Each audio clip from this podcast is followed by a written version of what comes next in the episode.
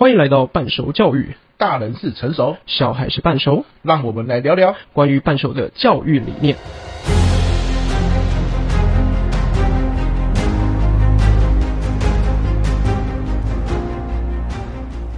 欢迎回来半熟教育，我是何轩。嗯、呃，今天培祐请假一次。所以由我一个人当班，第一次尝试一个人就是要自言自语比较长的时间，所以也让我摸索一下，就是大家喜欢的节奏。如果听完今天的这一集，呃，有什么想法，你都可以在下面留言或者寄信给我。今天嘞，主要想跟大家聊聊我在上个礼拜的时候做了近视雷射手术。那以防大家不知道，就近视雷射手术到底是怎么样做的，所以先让我呃跟让大家科普一下，就是远视跟近视之间的关系。我们在国二上学期学理化过程当中，你就会学到近视嘞，是我们的聚呃眼睛在透过这个水晶体聚焦的时候，在比较前面的状况，所以我们要戴凹透镜，然后经过散光，然后让呈现成像在你的视网膜上面。所以嘞，近视雷射手术这件事情，它就是直接改变你的这个呃水晶体前面的角质层，然后让它有一个这个凹透镜散光的效果。那我自己这一次做的是 Smile Pro 的这个近视雷射手术啊，这一集是完全没有业配的啊，所以只要呃这些所有的内容跟技术呢，我们就是帮大家分享一下。呃，这三在近视雷射手术的部分，基本上有三种不一样的方式。那最早是 PRK，呃，PRK 是做什么呢？你可以想象你的眼睛前面嘞，就是有上皮层。还有角质层，而我们单纯讲这两层就好了。原因原因是因为这三个技术最主要就是这三个东西的差别。那 PRK 呢，它是把上皮层会直接刮除，然后去针对我们的这个角质层，哎，不不能讲角质层，眼角膜下去做修整，修整到我们要的形状跟状况。那手术的过程当中应该都是无痛的，但听说因为我我做的不是这个，恢复期会稍微长一点点，然后恢复的过程当中可能刺痛感会再多一点点。但是这是一个可以呃减少你角膜眼角膜消耗呃比较少的一种手术方式。那第二个也是比较多人常做的叫 LASIK。我好多朋友身边的朋友就是都做 LASIK。我在做近视雷射手术之前呢，其实也问了好几个朋友，所以就想说趁着今天的状况也分享给大家。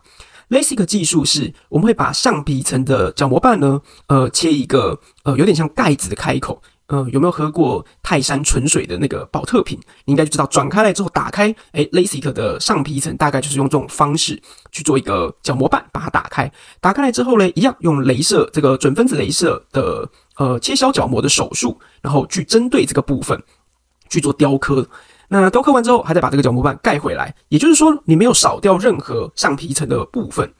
那它就在像个胶水一样，然后像没事一样把它抚平。呃，可是这个手术他会很担心上皮层的呃角膜瓣会有位移的状况，因此在前几天睡觉的时候，呃，医生医那边应该都会给你两个塑胶片，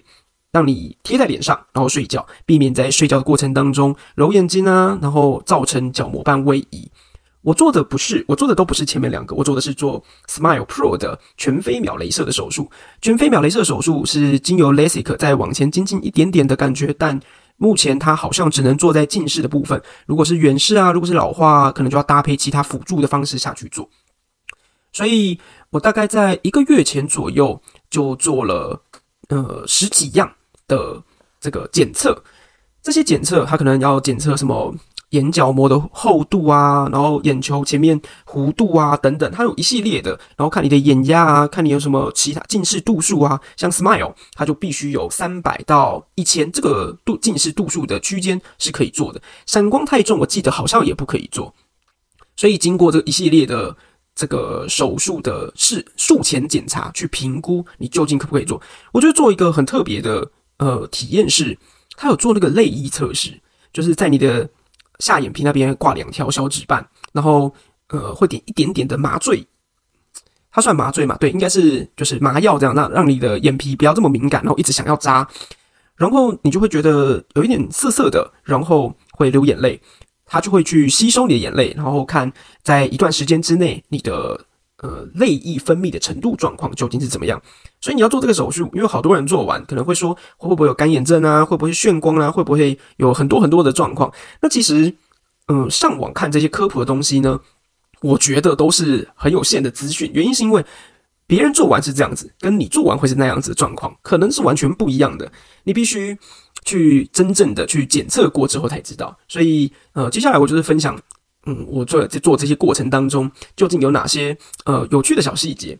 那刚刚说到这个泪液测试的部分，测试泪液呢，泪液的那个 range 区间，有些人好像真的很少，就是零到二。那有些人真的很多，可能就是呃泪腺比较发达的体质吧，它可以到十二、十三。我自己做完，我记得没有错的话，好像六点多，就是比标准再多个一点五左右一点点的状况。那我不确定它是越多越好，还就是越多好像没有越好，它就是一个标准值范围的状况之下。做起来应该是呃评估你可以做，然后后遗症可能不会这么多的状况。那其实我做到现在，我并没有很明确的那种大家描述干眼症的感觉啊。那也有可能是因为我做的是 Smile Pro 的这个手术模式。呃，我们刚刚讲到 LASIK 的叫角膜瓣翻开来嘛，那 Smile Pro 怎么做？Smile Pro 的做的方式呢，是它直接用打气泡的方式，透过你的上皮层，然后去打在你的眼角膜上面。那这个中间的眼角膜，它打完之后，它会先削底层，把它削一个平台出来，然后再削上半层，然后就是我们要的这个凹透镜的形状。然后紧接着，它就在上皮在上面开一个两毫米到四毫米左右的小切口。那全程的时间其实超级短，Smile 我记得单眼的时间大概是二十三秒左右，然后我自己做 Smile Pro 一秒大概呃一只眼睛大概只有十秒左右的时间，所以超级短，就你还没有反应过来，手术结束了。我相信大家看很多 YouTube 分享，就好多 YouTuber 去做嘛，然后呃，应该就会有一点感受。那实际上我就是 去真，就是在手术前特别跑去看他整个手术很仔细的过程。我是我相信在看的当下是很惊悚的，可是，在做的当下，在做动手术当下是完全没有感觉的。这个是 Smile Pro 手术的第一部分，镭射打在你的眼睛上面，制造出这个我们要的凹透镜的部分。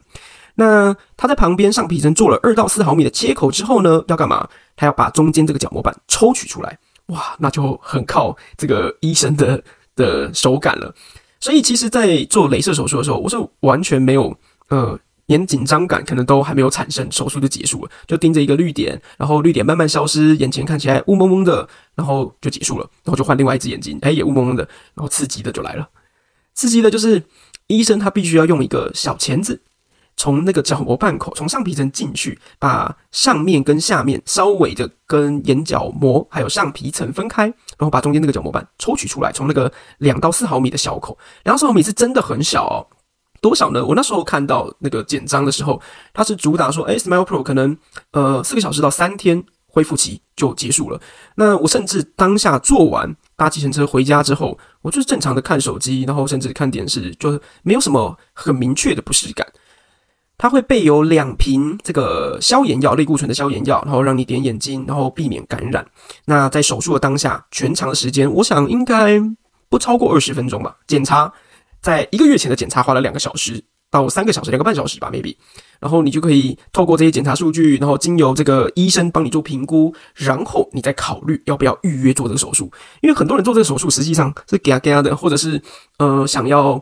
呃看一下自己眼睛能不能做，但。还没有准备好，可能费用啊，我相信很多人对费用是很有兴趣的。等下我们可以聊聊费用的部分，对费用啊，然后对自己修复期啊，对时间啊等等状况。那像我，我在做前置手术的呃检查过程当中呢，就有测出我的黑色瞳孔的最小的部分，有点像是相机光圈的部分呢，是比一般人再大一咪咪，也没有，也不是最大的，但就是比一般大一点点。它好像算出来，量测完之后，它叫七点一一。呃，单位是什么？我不是很确定，但是呃，他那时候报给我数字是这样子。然后一般正常人大概是六到六点二五左右，就大了一点点。那大了这一点点会有什么样的问题？就是这就是我们术前检查很重要的部分。那个咨询员就跟我讲说，呃，我们在做这个手术的过程当中呢，他有其实有给我很仔细的去看，就是 PRK、LASIK 跟 Smile 分别呃切削完之后，你角膜剩余的厚度是多少？我记得没有错的状况下，国际标准定的厚度是剩余厚度应该要两百五十 μm 这个单位。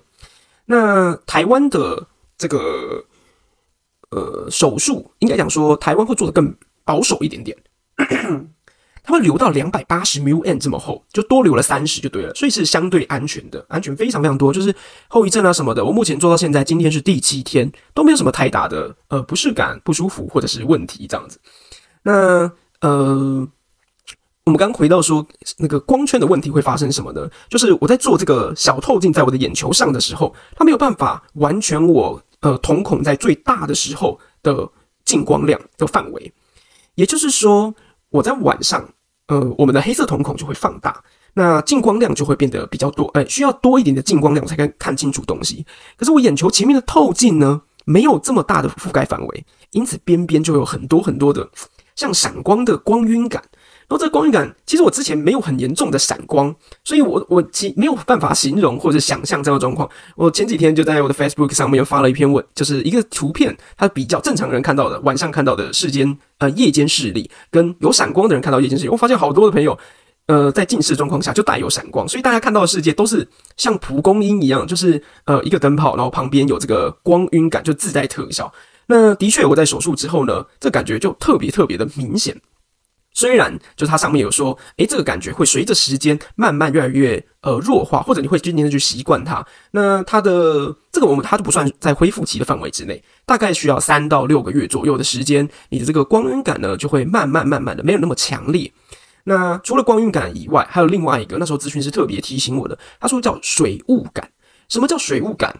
我我其实我现在做完我也很难形容给大家听，就是你会觉得。好像看得清楚，又好像看不清楚，有一点点糊糊的，就是有一层雾状的东西，然后呃在眼前，然后但是呃你定睛一看，聚焦细节又都存在。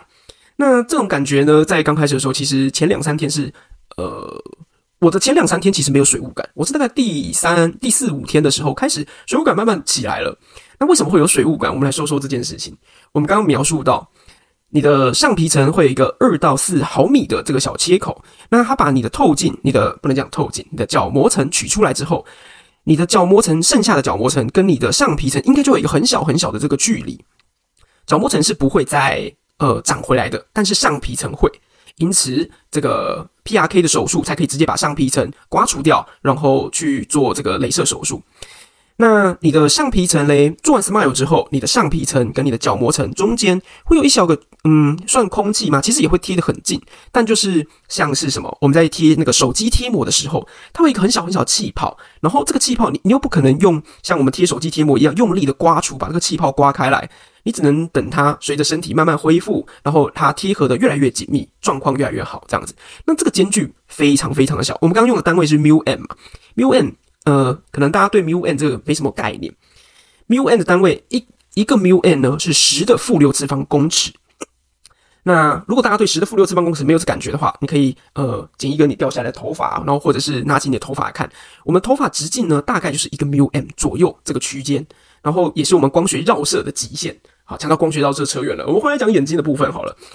所以呃，这个水雾感。在手术完之后呢，是会有的，但会慢慢消退。但因为毕竟我现在才第七天，所以在完全没有任何呃刺痛感啊，或者感染啊，或者其他的的影响因素状况之下，是蛮舒服的。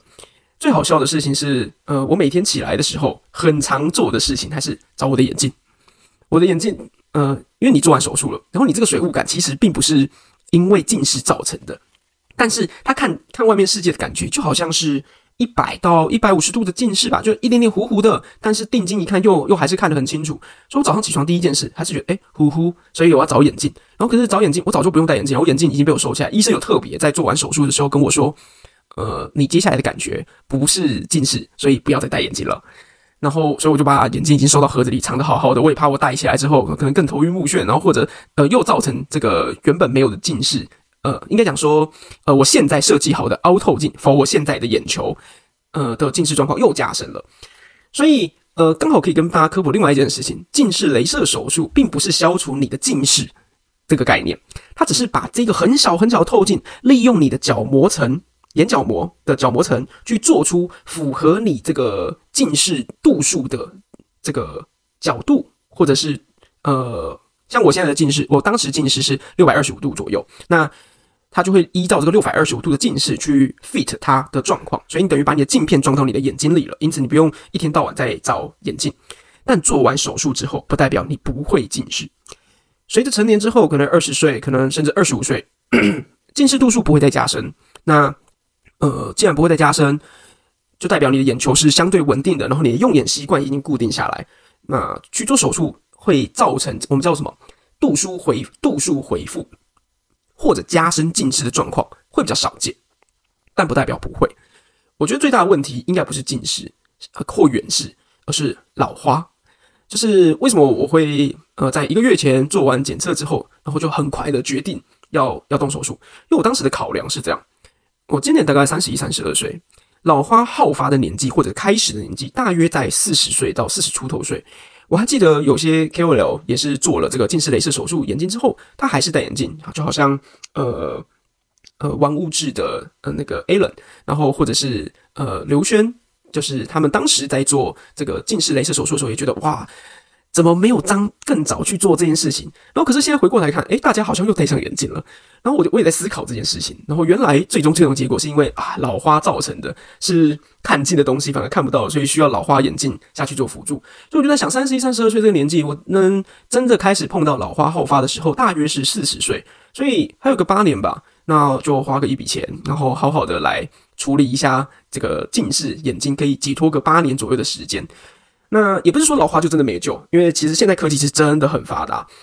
老花眼镜呢，它会有老花眼镜的近视手术的方式，它其实也可以用 Smile Pro 下去做，或 Smile 下去做都可以，但差别在于，呃，它使用的方法是，呃，调整你两只眼睛的聚焦位置，它会让一只眼睛看得比较远，一只眼睛看得比较近。然后你可能会牺牲掉中段一一点点的部分，然后但是呢，你会有得到很舒服的生活感受。那你的大脑会自然而然的去做一个影像融合的状况，就看近的哈。假设我是呃左眼看近的，右眼看远的，好了。那我在看近的东西的时候，我的左眼自然而然的就会呃变成我的主视力眼，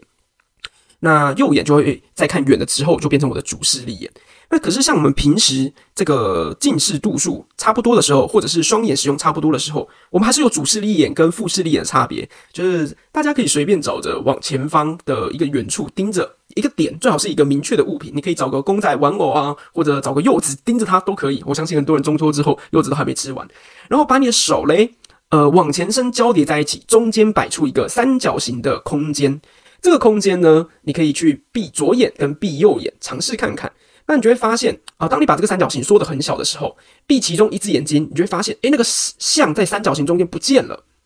那看得到柚子的那一只眼睛，我看到那个点的那一只眼睛，就是你的主视力眼。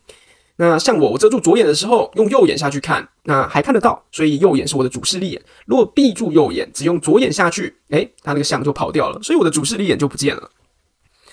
那这就是找主视力眼的一个差别。那。基本上在动手术的过程当中，或动手术之前，就是咨询的过程当中，或者护理师们在带你做这个检查的过程当中，他会帮你做出这个东西。为什么要做这东西？因为呃，我们的主视力眼会所有的度数会调得更精准一点，会更符合呃我们需要的度数。而副视力眼呢，可能就会稍微放松个可能二十五度到五十度，让它不要这么吃力，然后也让未来有一个空间可以下去做。所以。呃，讲到刚刚我在手术完，因为我的瞳孔是七点一嘛，然后实际上做的这个范围是六点二五、六点五，我记得是六点二五的状况。在晚上，其实眩光是真的很严重，我也是第一次看到哇，这么多漂亮的蒲公英。然后呃，当你在树上看到有很多 LED 灯的时候，那那个画面真的是很惊人，可是拍不出来，因为它是我眼睛里看到的状况。所以呃。我原本想要跟医生说，可不可以帮我把那个手术的半径范围再拉大一点点，可以覆盖掉完全的状况，那我就一劳永逸啦，我就不会有这个蒲公英的状况，或者是不会再看到呃眩光这种不舒服的感受。那接下来就面对选面对选择的问题，这个选择是，当如果我把呃透镜做得再大一点的时候，我需要面对的是更多的眼角膜切削，切削完之后，我的眼角膜就变得更薄。虽然还是符合这个国际两百五十 μm 的标准，那我就必须要确保，我可能在未来四十岁老花、五十岁、六十岁、七十岁以上，有可能会有碰到白内障啊、青光眼等等问题的时候，我非常难再动手术，因为我的眼角膜不会再长回来，它就已经被被被使用掉了，所以呃。根据以上原因，就是人生会有很多不同的选择。为什么我会想把这一次就是做全飞秒镭射手术的经验放在半熟教育这个当做一个体验跟大家分享呢？就是因为碰到这个我觉得很难以抉择的部分。那大家在成长的过程当中，一定会碰到好多好多的选择。这个选择很多时候没有是非对错，就好像我今天我究竟要选择比较大的这个视网膜范围的的透镜，比较半径比较大的透镜。还是我要把呃多做留多留一点点弹性，留到未来真的眼睛还想要再看到不一样视觉的时候去做保留。啊，我选择的很明显是后者，留弹性。当你保留更多的弹性的时候呢，你就会知道，呃，应该讲说，在我人生当中所做的选择，大部分都是做留弹性这这个概念。当你保留了一点弹性，你在未来才有转换的余地。所以，尽管现在我的确晚上我之前的闪光没有这么重，然后目前看到真的是很多蒲公英，然后很多的状况。其实我也我在做手术的当天，我还是很担心这个问题，所以我还是有问咨询师，我说：“那我晚上有什么方法可以解决这个问题吗？”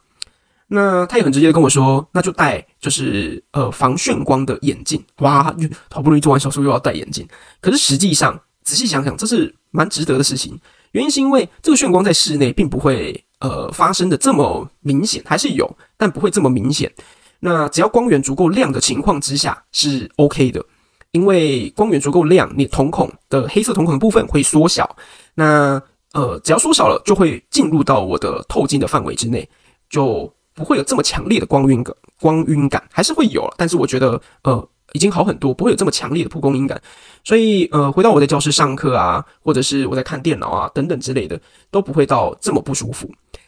那这就是我接下来呃会面对到的生活跟选择，所以希望呃，当然我也不希望四十岁就这么快老化，但希望接下来八年也可以好好享受一下真的完全不需要戴眼镜的生活。因为接下来我的计划呢，因为我后面应该会有一集跟大家分享一下我的旅游上面的体验。今年我去过蛮多的国家，就是。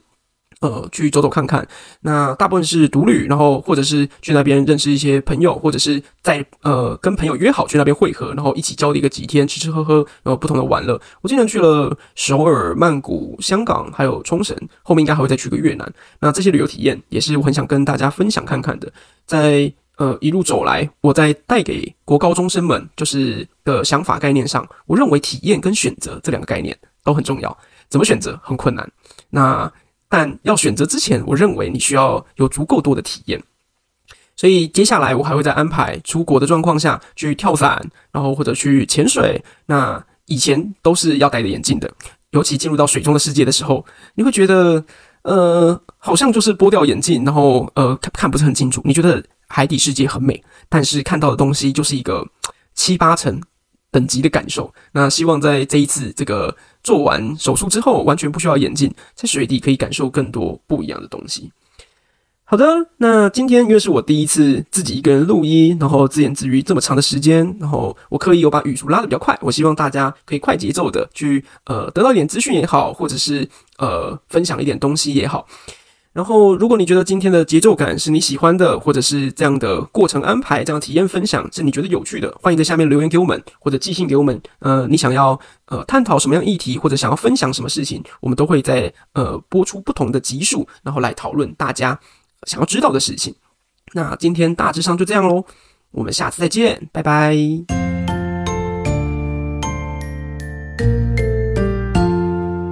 这一集的内容你们喜欢吗？最后，关于半熟教育，你有任何的想法或是想聊的话题，都可以寄信给我们哦。我们的信箱是 e o h b e 零九二八小老鼠 gmail.com。如果有任何业务合作的机会，也欢迎寄信给我们哦。大家拜拜。